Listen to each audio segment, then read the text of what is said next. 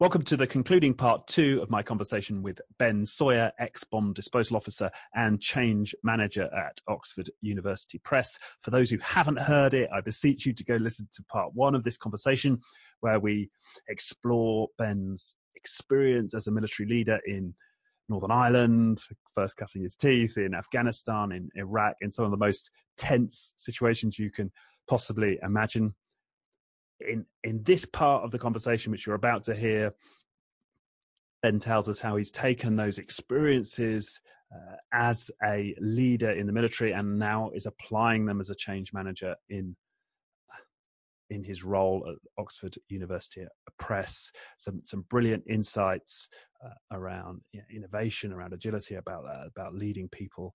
Uh, he gets very humble uh, and talks about some of uh, the, the places where he uh, he, he, failed as the, uh, uh, uh, as a leader. Very powerful stuff. Without further ado, I give you part two. And this brings us to where to to your life now, with, with as you say, with children and working for the Oxford University Press. Yes, the biggest university press in the world. Certainly, yes. Wow. Yeah. So I think we, I think OUP has people in about, I think it's about 52 countries or so. Um, so yeah, very widely spread. Um, the big areas are for it are so they've got academic publishing, which does a lot of journals and a lot of printing of uh, books for of academic interest. Then we've got the education division who are looking at supporting schools um, within the school curriculum. So everything, so a lot of uh, kids in the UK will have learned to read through um, English, uh, Oxford Reading Tree through Biff and Chip. And a lot of maths like Numicon stuff. Again, that's all OUP. And then the other, and then we've also got people doing the same sort of things in South Africa, Kenya, Australia, uh, China, Pakistan, India. So all catering to local schools markets. And then we have the English language teaching. And again, Oxford uh, University Press is one of the biggest um, ELT, English language teaching or English language training uh, providers, uh, well, publishers. And they've also teamed up now with the university for the Oxford Test of English. And it's, so again, they, they sell um, ELTs all the way to massive in Spain, in Italy, Poland, um, China. So again, all, all around the world. Yeah. And it's again down over in Central and South America as well. And of course, the Oxford English Dictionary. Yes. Probably the most iconic. Absolutely, yes. Publication. Yes. Yeah. Yeah. Yeah. Uh, yeah. Which uh, my cameraman and I were trying to read in the foyer here reception. Yeah. Oh, yes. Impressive the, uh, tome. Yeah, so the whole thing. Although I think it's, it's, it's it's rarely used now as a printed tome. It's most most of the Oxford English Dictionary use now is it, it's all online because it's so vast. And it's used a lot now as well for data. So I think on Google, if you type in for words, you can get the Oxford definition of the word. And so there's a lot of interaction with technology of how they use the, the data sets. Yeah. And also in the humanities, because it's uh, the OED, it's a history of the English language. So it takes a lot of the words in there aren't really in common use anymore, but also it's how words evolve and when when was it first used, how is its use changed across history. So I mean, it's really interesting if you can get it on the on the website where you can actually look at certain words and see examples of use through the over the hundreds of years. Yeah. And uh, and you gave me a, a, a tour. Yes. Around the building. Yes. Yeah, through the, seeing some of the entry cards. Yeah. Yeah. And, and one of the old, uh, oldest companies in the world. Uh, yes. So, I mean, it's been publishing, I think, for 400 over 400 years. Um, certainly in, up in there. Some, in some in, in some way or some yeah. way or the other. Yes. And you're a change change agent. Change so I'm, I'm a change. So I'm a change manager. Change manager. Yeah. So I I get involved a lot in, but also I guess it's I do some managing individual changes, but most of what I do get is about how do we manage and lead change across the press. I guess, but it's everything from uh, developing courses on the psychology of change for our management and leadership courses through to kind of coaching and mentoring people to kind of designing ways of working for change managers and advising on how do you run kind of change impact sessions and things like that. Right. So it's more about looking at how we change rather than individual changes. And, and what have you taken from your time in the army and applied as a change manager? Ooh, I think the one of the biggest things is, is incremental. It's the need for incremental change. I think there's a what what we were quite good at, especially within the bomb disposal teams, was changing very quickly and inc- not incrementally. So it's we didn't have the power to, and we didn't have the resource to say, this wheelbarrow is rubbish. We want a new one, and go and buy us a new one because that's going for the procurement chain, and that can take years and years and years. It's more about with, okay, so this is the this is the wheelbarrow, this is the robot we've got. What can we do with it? How can we make it better? And it's kind of then it's the little tweaks on it, and it's everything to and it's um, how can we so when we get onto a target so in northern ireland there was a so the irish uh, republican uh, terrorists they were more about destroying property and causing um, they tended although they tended they did a lot of murdering individuals they didn't tend to use car bombs for mass casualties sometimes they, I mean, they, some of the times by mistake or sometimes deliberately they did do uh, they did kill lots of people with car bombs, but there was a tendency to try and disrupt, so kind of blowing up high streets. So think like the Manchester bombing, where they put a car bomb out and then they're phone through a warning so the police can evacuate. Okay. So the bomb disposal teams they had um, a robot that could get up there and disrupt the disrupt the device explosively. So it still creates a lot of damage, but not nearly as much damage as a big car bomb but it's so it's then a race. It's kind of you've got you've got the warning that there's a device there. So how quickly can you get there and disrupt it? Whereas the the terrorists they know they know where you're based and they know how long it takes to drive there, and they want to give enough time to evacuate people, but they don't want to give you time to actually get there and disrupt it. So it's how many can you shave kind of half second here off, half second there so we would practice kind of our things like our arrival drills. So when we arrive at the target, how quickly can we get the the robot off the vehicle, loaded up down the road and shooting the target? And we practice that time and time again, and we practice it in different weather conditions as well. So we kind of well do the, do do our procedures work in the rain? What happens if the number two jumps off and slips and twists his ankle? Who's going to replace who's going to replace him, who's going to do all his parts in the process. So we train, and we train again and again and again. It's again, it's what can you do to shave a second off here, a second off there, or what can you do to make it more certain that you're not going to slip or you're not going to fumble something, or and it's, it's always seeking those marginal gains of because by the time you've kind of got a second here, a second there, a bit certainty there, actually that all adds up.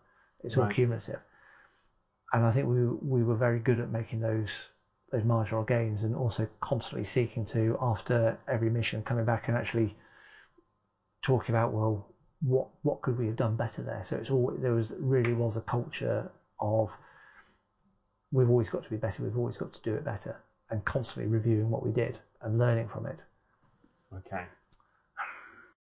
and I get yeah and whereas I think in I think within business organisations, it can be a lot more difficult to do that because it's that time factor. It's you've got that you don't have the often have the time to train or to review things. It's you've done something operationally, part of your job, and then you're on to the next thing. You don't have the capacity to review and does it make things better. And also, often there's that other areas seen where there's not that feeling of we don't own this process, so we follow it but we can't make it better because we're not empowered to do that. We don't have, it's not for us to do that. So there is, there's the feeling of we, we don't have the capacity to do it. We don't have permission to do it. And maybe we don't have the knowledge or tools to do it. Whereas I think within the bomb disposal teams, it's very much we owned the way our team work.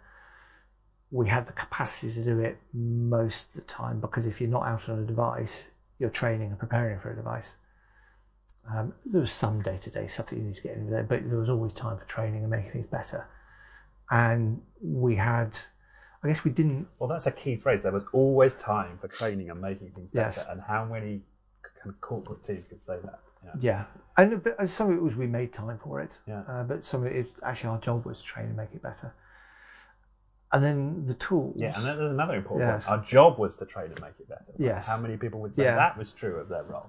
I think there was also that element of capacity. So it's, I mean, if you have someone working in an operational team and their job is taken up, 100% of their job is business as usual, when's their time to actually improve their job or improve themselves?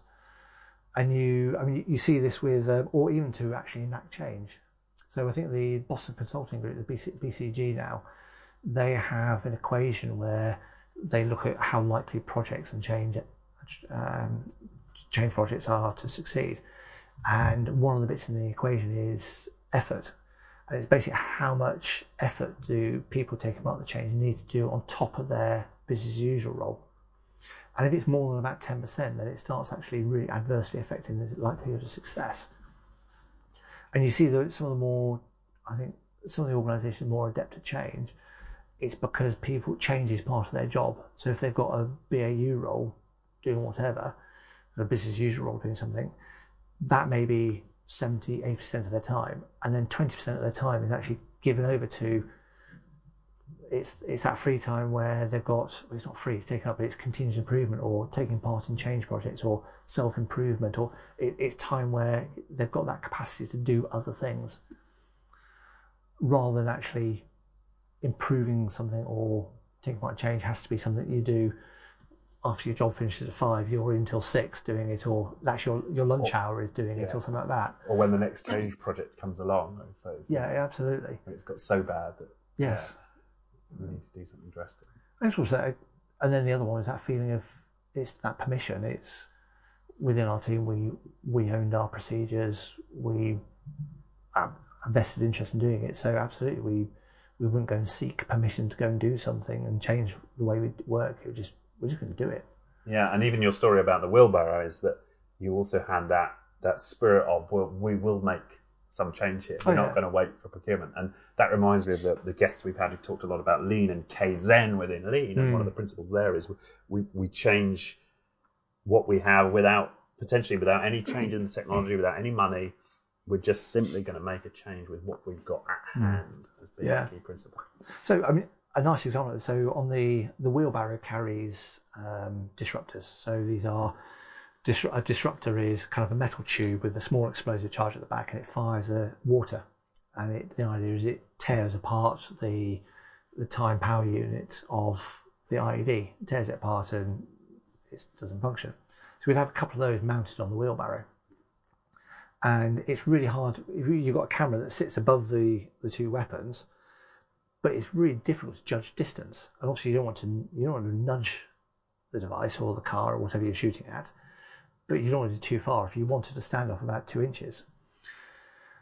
Now, the American route is they have they started putting laser laser rangefinders on there, which that sucks in rain and stuff like that. It's expensive.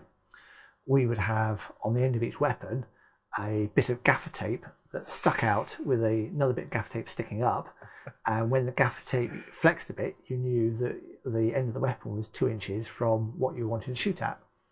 It's cheap, it works, it works in the rain, and uh, it it was perfect. So I mean, that's not something that we we developed our team. That's just something that, that I someone developed in in uh, in Northern Ireland a way of doing it, and it's it's stuck, and it's so again, it's one of these things that a team would have thought that up, and then they would have told the other teams, and it spread and it became part of our SOPs and it became taught in our schools. And there were lots of things like how we in Northern Ireland, the way you adapt the wheel the wheelbarrow to shoot at bombs underneath the cars. So under vehicle IEDs are they were one of the common devices in Northern Ireland. So it's how do you configure the wheelbarrow to shoot it? And bearing in mind the wheelbarrow is quite big. So there was a way of basically there's a knowledge way that someone had worked out on one of the teams. Again, they'd spread the knowledge and then it become to be what we taught at the schools about how a way to rig up using broom handles, gaffer tape, and extended cables, and that you could then basically gaffer tape onto the front end of the wheelbarrow so you could shoot the device. And it's just it was that kind of attitude of always looking to what can we do, how can we do this better, what can we improvise that would work better than this. Yeah. What can we do within our constraints? That's such a powerful Absolutely, yeah. question, isn't it? And married to a, an environment or a culture where you've got the time to ask yourself that question Yes. and do something about it. Yeah, Right? you you got the capacity to do it, and also you- the willingness to get out and test it, no matter what the weather is, and and to keep on keep on experimenting when it doesn't work. Kind of, well, why didn't it work? Yeah. What what's what was good about it? What wasn't so good about it? So do you see as part of your role then is, is finding ways to create that environment in teams? Um, so sometimes yes. So so there are some teams here that I've been working with on how can they start using um, some elements of lean, um, things like visual management, and how can they do stand-ups a bit better, and how can they start kind of cap- using visual management to capture their problems. Visual management, what's that? So, that from about. Um, so it's this idea that rather than it, it's trying to make your reports and returns, what you're doing within your team, trying to make it visual in the way it's presented. So it it makes it easier to see patterns and see if there's something going wrong. So it could be anything from a graph to um, the, the way know, the, the way you track your plan on the, on the board. So it's basically trying it's trying to make information available visually. yeah. Okay. So that's the types of activities you get involved with with the, the teams you work with here. Yes, and- uh, and it, it and it's it's very it's, it's quite varied. So it, it's it's all very different for different teams. Yeah. I think that's I think that's one of the things that we I did lack in the army was the tools to do what we were doing better. So what we I think we were quite naive in our ways of approaching. So there's lots of stuff you can, a lot of tools you can use from Lean for uh, measuring uh, process flows and actually looking for where you've got blockages and and bringing theory constraints with bottlenecks and things. And there's some of it we, we kind of grasped instinctively, but I can't help but think that actually we could have done a better job if we'd had a better awareness of these tools right. um, and these other te- these other techniques that are out there in industry that we weren't really aware of. So we we were really chasing the idea of we need to continue to do what we're doing. Actually, seconds count, but we weren't aware of kind of the more theoretical concepts of lean and marginal gains and things like that. So it's Right. It seems to me that, that, that that's, in some senses, much more important than a Oh, particular. I, th- oh, yeah, absolutely. I think that the mind, the mindset is the mindset and the capacity is the, are the most critical things. Um, I just think we could have been, we could have made maybe better gains if we'd had other tools to apply to it. Yeah, But the important thing is the mindset. But that's that's a very important point, isn't it? Because I do, you do find a lot of my work with organisations is mm. you can you can teach some of the lean theory, you can mm. expose people to these tools and, and ways of thinking about improving, but they haven't got the time. You know, what you said, the, the, the capacity to do the training and the and the continuous improvement. And it's all for now. Yeah. For now, right? And, yeah, and also the it's the it's that mindset that it's this is something it's, this is an optional thing. This is something you you need to do. It needs to be part of your being. You you can't just have a process that everyone follows and then that's it. That's the process you're going to follow for the next twenty years. Yeah, but I suppose that's the other the, the, the, the interesting aspect to you know, the situations you were in in the army is that there was such a compelling need to Mm. improve. We may save lives here, uh, and it's how do you recreate that in in But it's what, the Yeah. context? but it's I mean, the so the terrorists were very and the insurgents were very good at iterative development as well. So, for example, so um, take um, Afghanistan. So they started initially the first um, victim operated IEDs that we saw there were pressure plates. So it's mostly two old rusty saw blades held apart by a couple of blocks of wood. They're held parallel apart by a couple of blocks of wood, a wire to each. Wrap the whole thing in rubber and bury it under the ground so that when someone treads on it, the two bits of the saw blade meet and the current can flow and the device functions. So we start using metal detectors. So the person, the leader of the patrol, has a metal detector sweep over the area, and that detects the saw blades. They can then either go around it or call in a bomb disposal team to deal with it. So then the Taliban say, well, okay, they're detecting all these metal ones. What can we do to use that they won't detect? So they start using devices that use um, less metal that we can detect. So, um, or using um, uh, graphite from batteries or what all sorts of things they're finding conductors that wouldn't be detected by metal detectors. So they started using those. So we then started using ground penetration radar, uh, which again would find those again. So then they said, well, they're finding those devices. They started using, rather than pressure plates, they started using command wires. So they'd have someone watching on the end of a, on the end of a wire with a battery. So we then started, and it's that it's that constant iterations of they do something, we counter it, they do something to counter it, and and that happens time and time again through um, every every campaign, and it it happens through I mean major warfare as well. You you you see what happens with the development of tanks in the Second World War, how that um, the armor versus the the size of the weapon develops. Again, it's all is that continuous improvement of to react to what the other side are doing. Right, right. Um, yeah, I suppose. Yeah, that's a that's a. It's not just that you're saving lives; it's that your your enemy's constantly iterating around you. So. Yeah, and you the, the idea. So, um, oh, what was his name? Uh, Denning, I think his name was. Mm. Um, so he was a an American fighter pilot in Korea, I think it was, and he he looked at why um, often American fighter pilots were beating um, um, enemy uh, Chinese fighter pilots, despite the American being inferior aircraft at times. And he concluded it was um, decision making. And he developed this thing called the OODA loop. OODA. OODA. So, and it's basically it's this idea that you observe what um, your opponent is doing, you orientate it according to what you're doing, you decide what you want to do, and then you take action. And the idea is that your opponent will also be following that that loop. And then there's a term in the military: can you get inside your opposition's OODA loop? So can you make if you can make your OODA loop smaller than their OODA loop, it means that by the time they're trying to decide what to do, you've already taken action. So their observations and orientation is out of date. Mm. So they're then deciding what to do on out of date information. And so OODA Loop now, I've, I've seen this talk as well. Now it's, um, I think some businesses have taken it up. So it's that idea of how can you get it inside the OODA Loop of your competition, working at government level as well. So it's not, so it's designed for fighter pilots, but it works across uh, military situations and across all sorts of situations. Um, it's, it's basically can you, can you gather information, analyze it, decide a course of action and take the action faster than whoever you're trying to compete against can. Okay.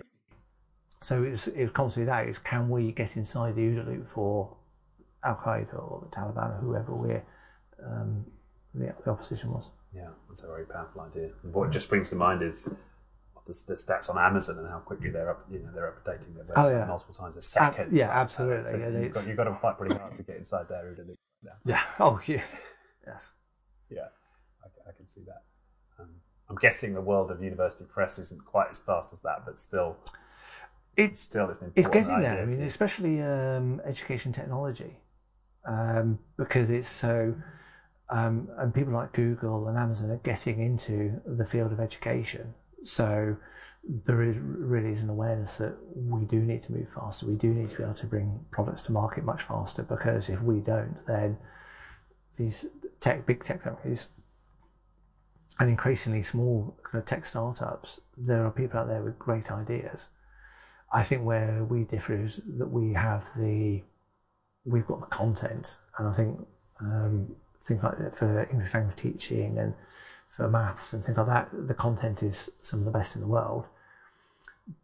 Whereas someone like Google may have better platforms. It's how then do you who meets up with them. And there, there are various partnerships that OUP are in with uh, technology companies, and there's a lot of work with OUP developing its own stuff as well. Yeah.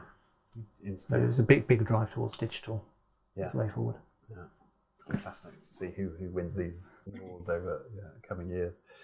Uh, well, and it, it doesn't necessarily have to be. I, I think, especially for education, it's it's it's not necessarily us or them. There's a lot of there's a lot of collaboration. There's a lot yeah. of working together. And I guess there's more willingness to do that in the realm of education. Mm. Yeah, I can see that. Um, I thought I thought we'd touch on um, this this chapter you've written in a book So you're Yes. also an author now. Well, soon to be, yes. soon, soon- soon to be published author. Uh, parad- paradox uh, and power in caring leadership. Uh, and I've read the chapter that you've written with your wife. Yes. Um, and this uh, this was fascinating to me. This idea uh, that the caring leader, and and for that to come from a military context. Um, Yes. so let's talk a little bit about that idea of the caring leader. Um, well, I guess it's my, my wife. Uh, she's a classicist, uh, especially especially in ancient Greek side of things, and we'd been we were approaching kind of what's the difference between uh, military leadership now and then, and so she was looking at kind of Homeric um, writing, so uh, the Odyssey and the Iliad, and how how does care how does a leader in those days express their care and how did they care for their soldiers and their their people? Whereas I was comparing it for well how does in the military how do you care for your soldiers? And it's I mean in the army it's always that element of it and through your first your year at Sandhurst it's always drummed into the soldier your first job as an officer is look after your soldiers. Um, so things like the motto at Sandhurst, and it has been since 1947, I think, is uh, "Serve to Lead." And even on the cap badge on your you wear on your your beret. Servant leadership before it was. Absolutely, yeah, exactly, yes. And it's and it, it's that element of you you put your soldiers first, and everything else will follow. And it it, it can show its way in various ways. So things like if you're um, off the regiment's out in the field on operations or training.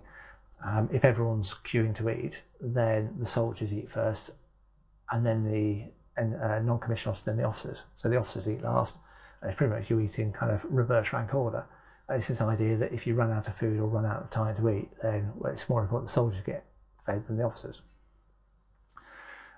And there's we we also go on to talk about how in some ways it can be easier to care for your soldiers in the army than it may be for a leader in a civilian organisation to care for their workers because of the nature of the relationship. And I think it's because the, army is more of a way of life.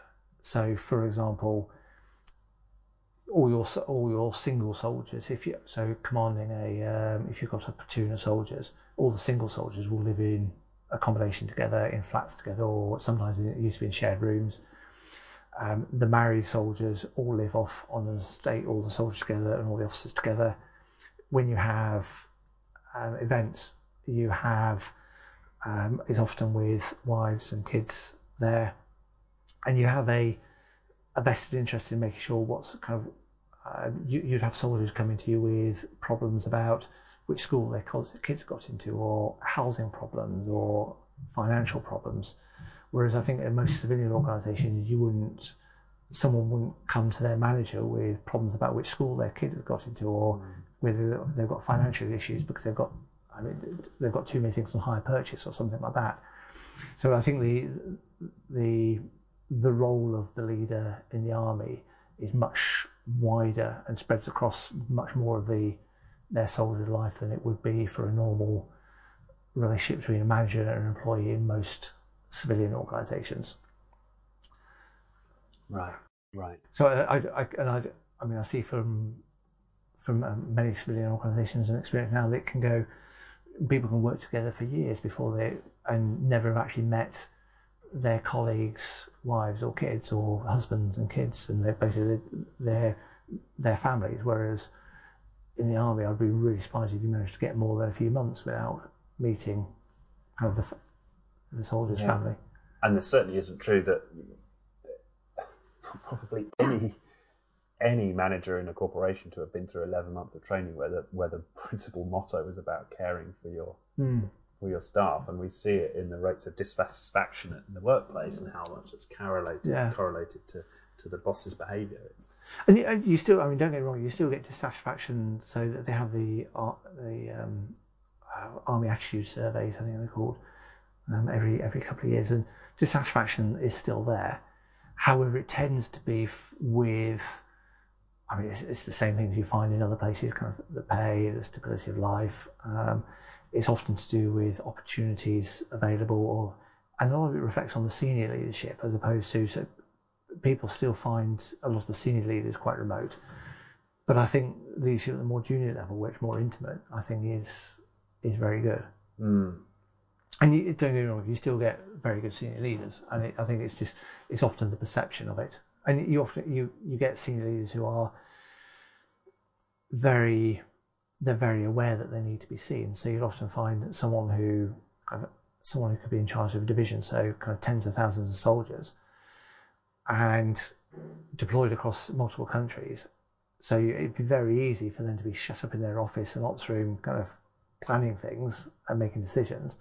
But they'll still have time. They'll have kind of a couple of days a week when they're out on the road seeing people and being seen, Mm. um, because it's that it's that um, kind of inspirational leadership thing. And you see, oh, you see. I, so when I was in Baghdad, uh, Stanley Stanley McChrystal, General Stanley McChrystal, was my my boss's boss, and so he was in charge of operations, sort of thousands, tens of thousands of soldiers across Iraq and Afghanistan. But he still made time when he visited our camp to come in for dinner and sit down at the table and chat to people. And um, I mean, the fact that I can I can still remember when he sat down at the table with me and a, a bunch of my friends uh, for midnight dinner one night, and I can still remember kind of most of the conversation kind of ten years later. Um, and it's kind of he was that kind of inspirational type of person, Right. and making but also making time to actually get out there and be seen and lead. And spend time, really Yes, spend time with people in a way that, yeah, I, I think it's certainly true. Most corporate CEOs, for example, wouldn't, in general, invest that much time in But I think there's also that with their staff.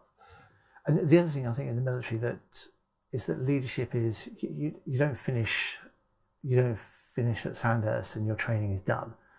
Um, your leadership training you you you finish your your year of training there, and then you've got um, various other formal weeks that you need to go and do where it's more reflection and maybe go into leadership more depth. You have a mentor kind of coaching relationship, a mentoring coaching relationship with other with other leaders within your regiment.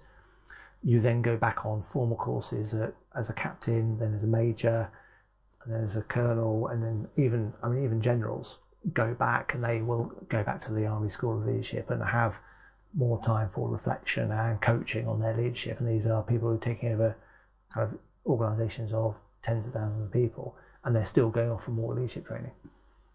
Right. So that theme of making time for continuous improvement and training is Oh, uh, th- throughout. And it and it's seen as le- leadership is your as an officer. Leadership is your trade.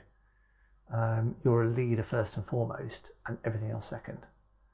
Whereas how many times in a business organisation? So one, um, I was chatting to a guy who's um, he works for a Formula One company, and said most of the middle and middle middle management there are and senior management are engineers, and they are they've been promoted to be a middle manager because they're a great engineer.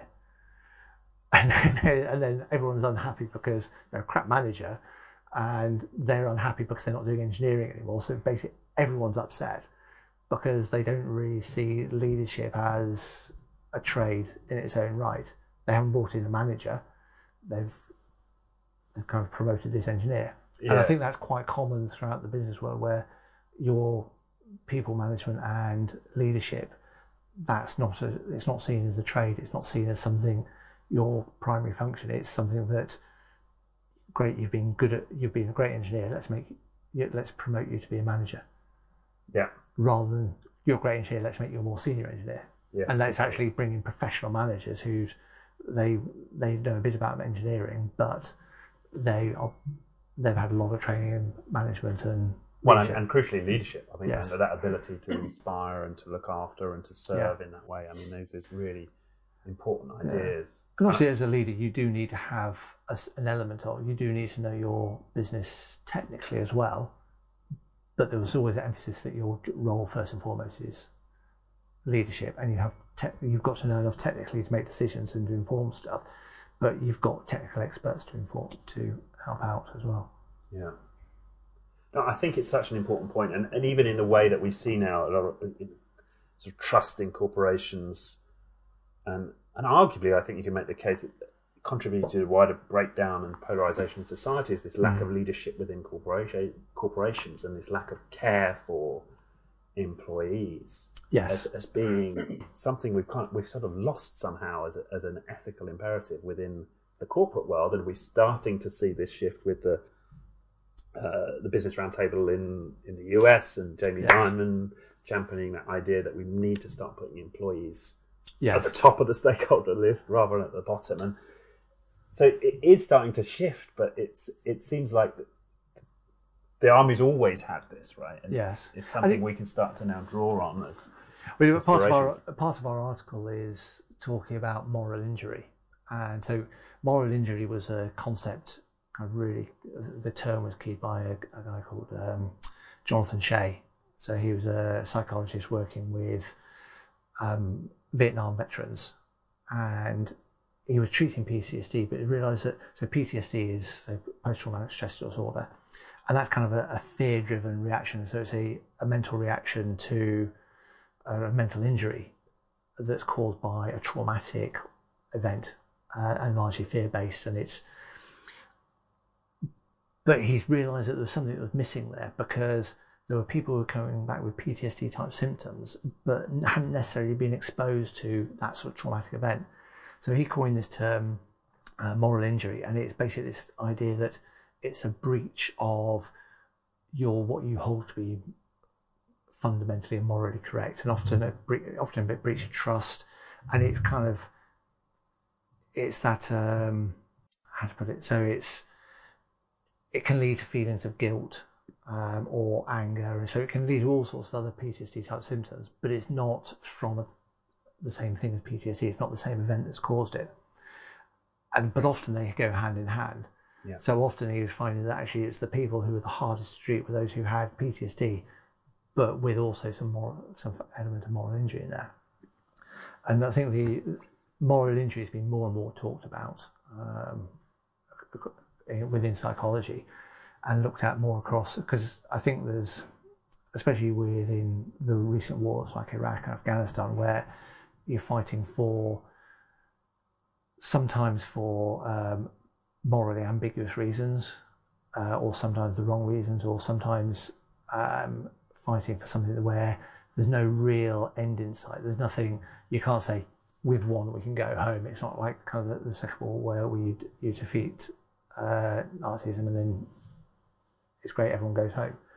It's not like that. It's kind of you, you we kind of we finish in Afghanistan and we're back and suddenly well actually half the towns that we fought for and so many British soldiers and American soldiers died for and they're back in the hands of the Taliban now. So kind of why why were we there? What were we doing? Um, Iraq how many how many civilians and military died in Iraq for how many weapons of mass destruction did we find? Zero.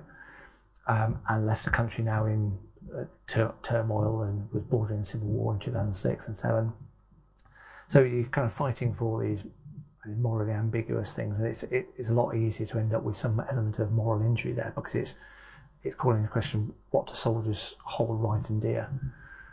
Um, but then we were looking at well, um, and, and this uh, so Jonathan Shay he wrote a very good book called Achilles in Vietnam, so he compares it to what Achilles was going through and the symptoms he displays, and they he's kind of trying to say that well Achilles he didn't have PTSD he wasn't bothered by the trauma of cut hacking someone's leg off or something like that. But he did show the, the symptoms of PTSD and it's actually it's more about that moral injury because he's he's being kind of betray, betrayed by Agamemnon in what he holds dear. But and this and this is and this is going back to Greek legend. Yes. Yes, where Agamemnon takes his trophy yes girl that he'd Absolutely. So, and it's I guess the modern equivalent. So, my wife was writing. So we written the article as kind of a conversation between myself and my, my wife, and um, so she, she's a, uh, a doctor of classics, and she um, and she she compares kind of Agamemnon's actions with maybe in a civilian context, modern civilian context, um, a CEO earns a mega bonus, but then has to pay a lot of it back in tax. So to make up for the tax he's had to pay, he takes all his all the other people's bonuses to reimburse from the, across the company to reimburse himself for the tax he's had to pay, which is kind of in, similar to what Agamemnon did by taking some of the uh, basically a bonus away from uh, Achilles because he'd lost his own bonus. Right. Okay. or part of his own bonus. Yeah.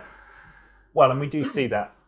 I suppose we see that. I can I can see that in the corporate context all the time, where people can. I can really see how people might experience moral injury based on Mm. actions of of senior leaders Yes. in business. I mean, And Liz calls out another example that she read about within um, within Nestle. So it was um, part of the controversy when they were promoting the use of uh, baby formula.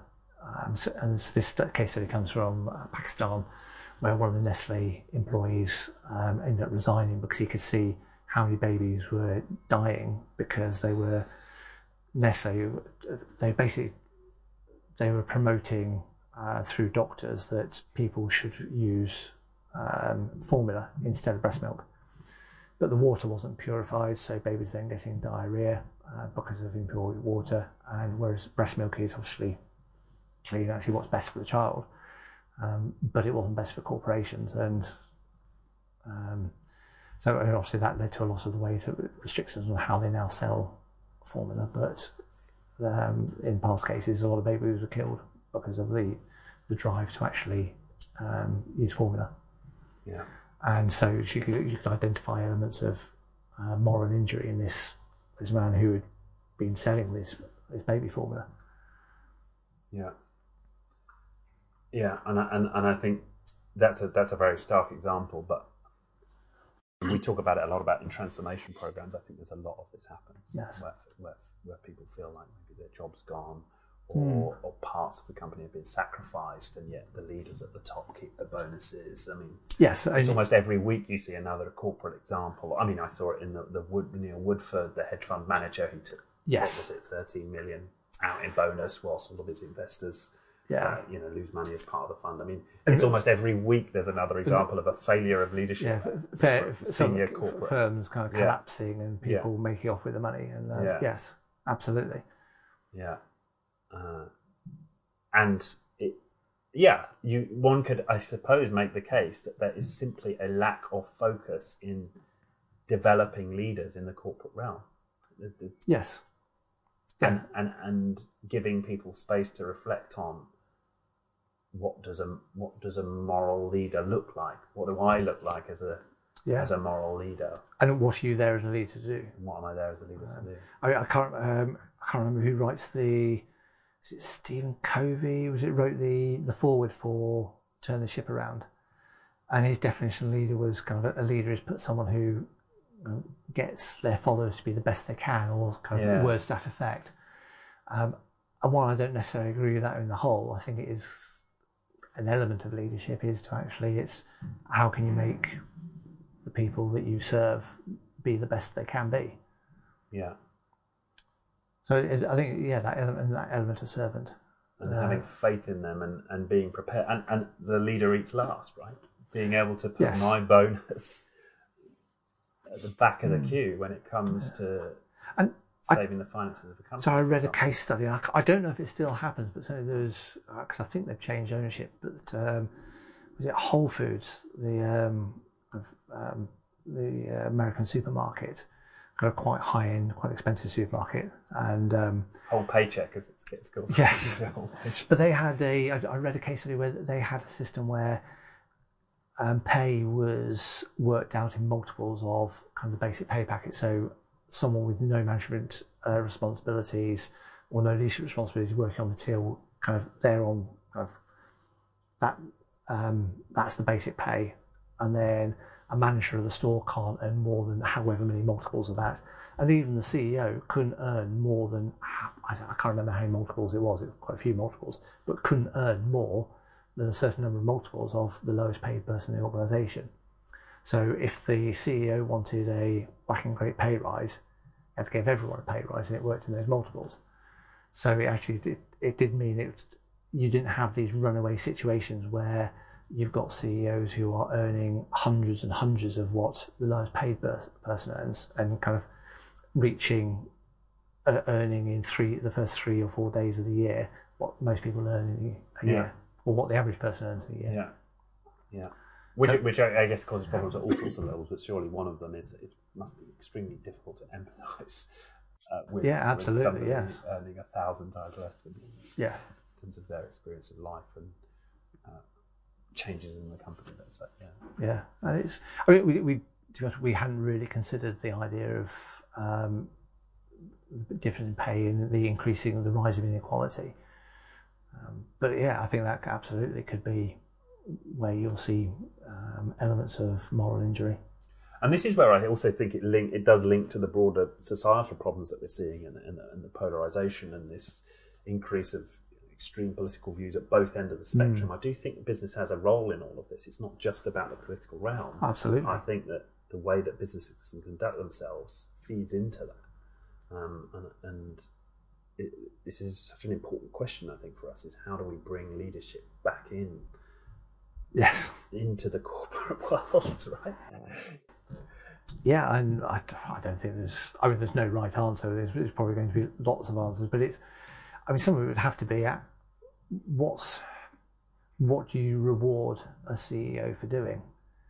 Um, is it for um, raising the worth of the organisation? Is it for achieving a particular mission? Is it for increasing share price?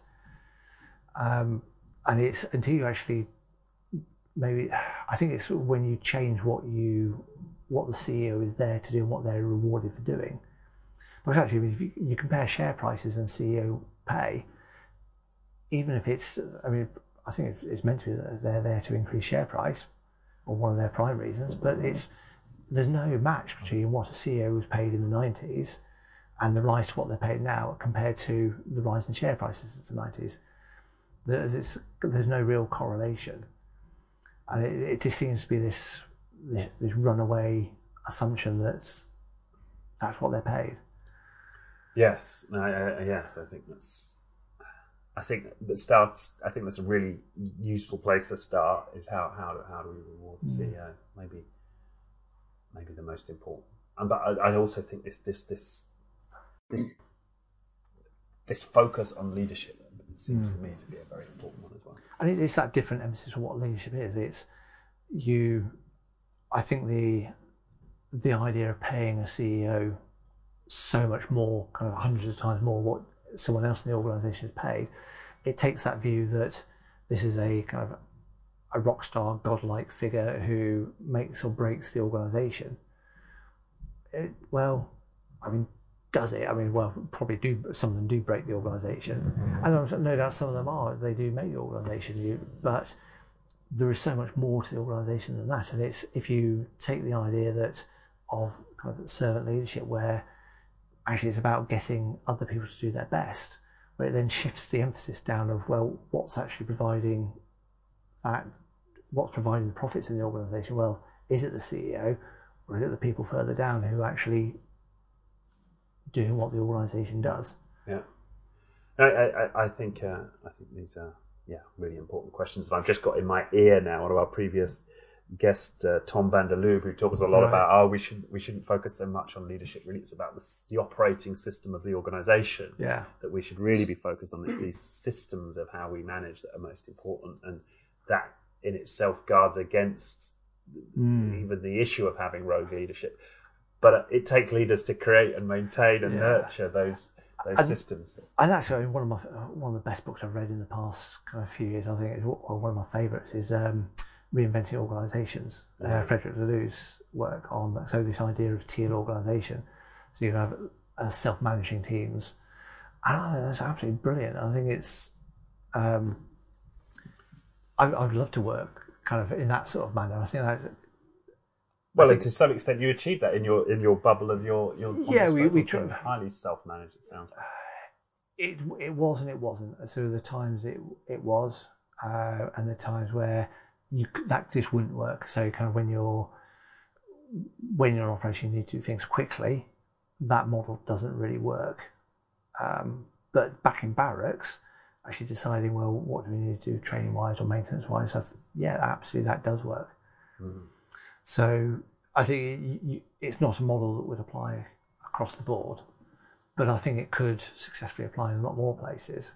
Mm. And I think there are some quite big organisations that use it as well. I mean, I think was it Patagonia uh, Gore-Tex and people like that. Well, even Gore. even Amazon, although in some ways they are very sort of centralized, you know, it, it's certainly true from the people I've spoke to at Amazon that they do focus on these two pizza teams across Mm. large parts of Amazon. They're highly, uh, yeah, highly autonomous, set their own mission. Yes, I, th- I think different uh, parts of Amazon. I think there are probably people maybe in the warehouse might disagree with that. Well, but- exactly, exactly. That, that- Um, that- clearly, it, it changes. There's different subcultures in Amazon, but certainly Yes. parts of it. But any big organisation will Yeah. have different subcultures here uh, uh, Yeah. as well. yeah, yeah, I mean, it, massively so within the army. Within the, the army encourages it. I mean, that's why one of the reasons why they have the regimental system.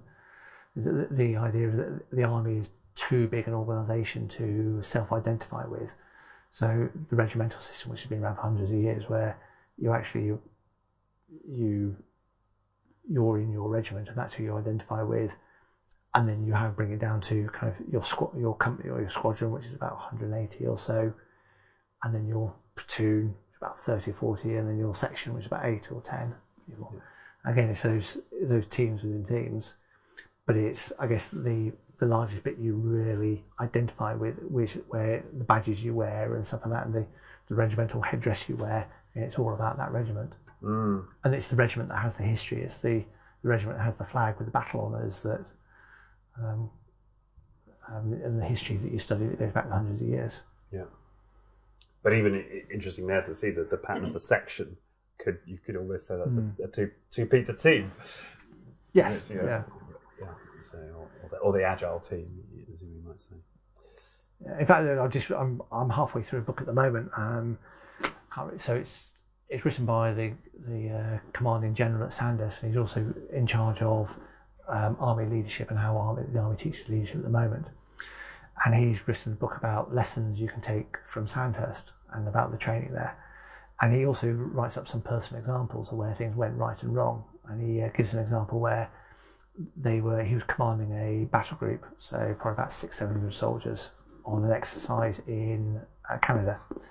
And their first uh, mission there had gone really, really badly wrong, and basically they'd failed. So obviously morale is massively down in the dumps, and they need to succeed on the the next one to actually they need to get declared okay your battle group is fit to fight and can go on operations.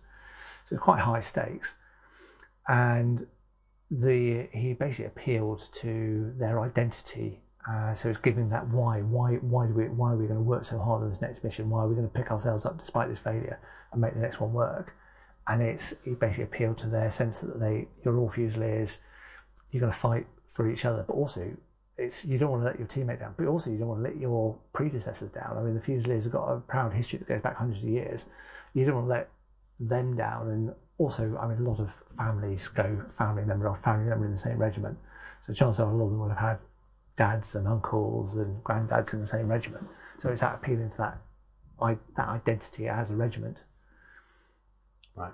So, Yeah, and that's very important. In fact, it reminds you know, that's one of the you talked about Jurgen Appelo at the start of this conversation uh, and his management 3.0, and and he talks very very much about identity. You know, invest in building an identity for your team. Uh, give yourselves a name, give yourselves an em- emblem. Yeah. Right. Uh, which which I think yeah, really important part of who we are as humans and yes. how we how we work together. We need these symbols. To, Yeah, to, absolutely. to, to cohere, uh, I mean- rather than the you know accounts payable department, right, Yeah. which has been given to you as a badge by somebody.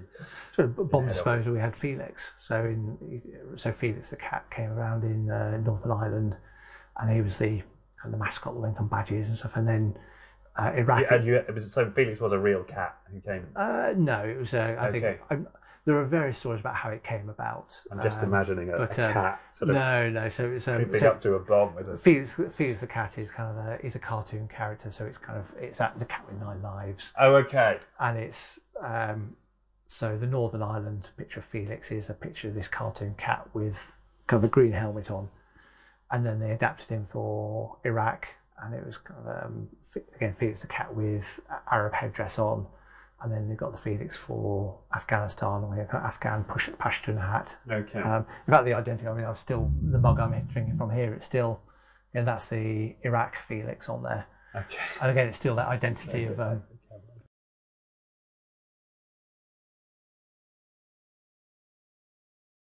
Got it. Okay. yeah, and um, I mean, it's, it's the extent where the there's a bomb disposal charity that looks after the families and the people who worked in, in bomb disposal. It's not just the operators; it's everyone involved in bomb disposal, Yeah. and that's called the, the Felix Fund. Okay. And again, so that's raised a lot of money for the people there. But again, it's Felix the cat popping up around the place, and Yeah. Important. yeah, and it's it's it's that identity, um, as, as you said that earlier, it's that it- it's having that identity and that linkage with it. Mm. And but one thing that just came up when you were describing um, the author of, the, of this book and who's reflecting on his failures, what what was your biggest mistake you made in the army, and what did you learn from it? Probably. So, again, I was back in Basra. I was commanding a weapons intelligence team, and the team was made up of people from lots of different units. I had military police, um, army intelligence, RAF intelligence, uh, bomb disposal operators, all, all all together in this team. And some of the team would go out on the ground to visit events and often quite gory sites um, and going out and sometimes being shot at. Um, so it, I kept so I always kept a careful eye on those who go on the ground for kind of stress levels and how they're handling it, especially if they see something particularly gruesome. So you, you look at well, what what's their what's the um, what's the traumatic damage that could be happening mentally and looking after their mental state.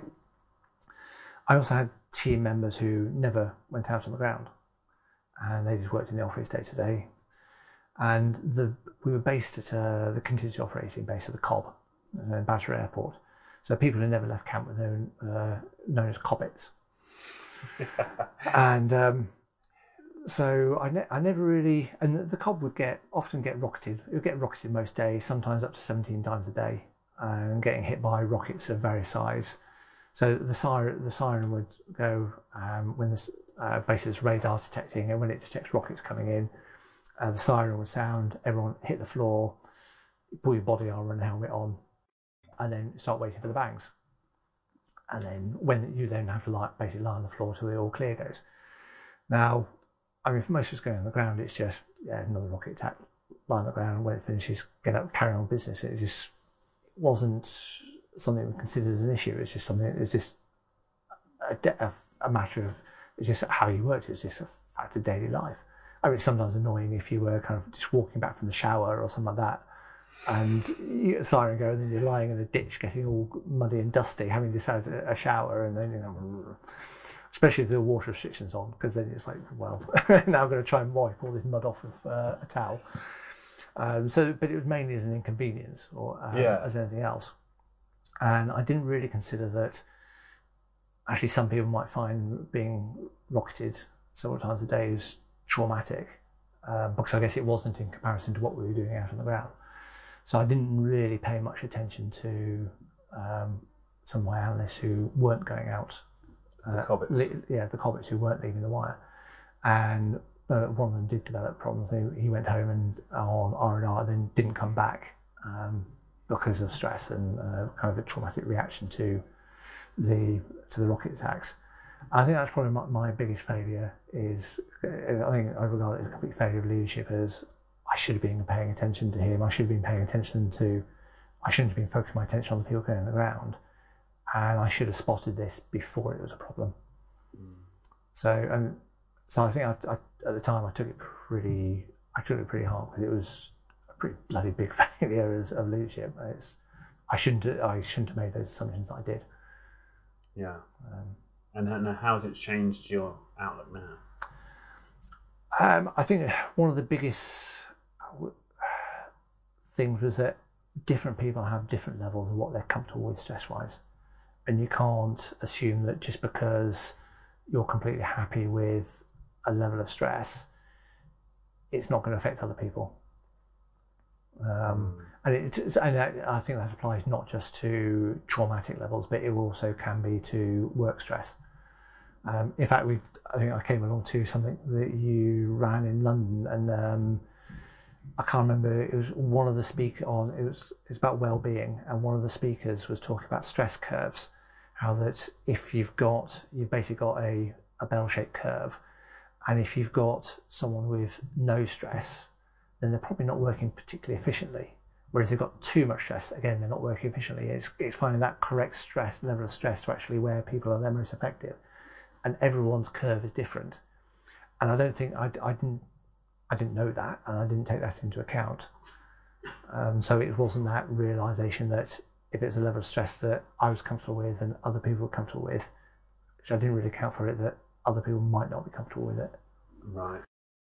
And it actually less than comfortable with it. Actually, it was it had taken them to breaking point. Yeah. So at the session, we um, I can't remember who it was. Uh, showed us a stress curve where you got stress along the x-axis, then y-axis was how well you performing at your job, and obviously at right at the uh, bottom left corner where you've got no stress, people don't perform, perform particularly well because there's no real driver for it.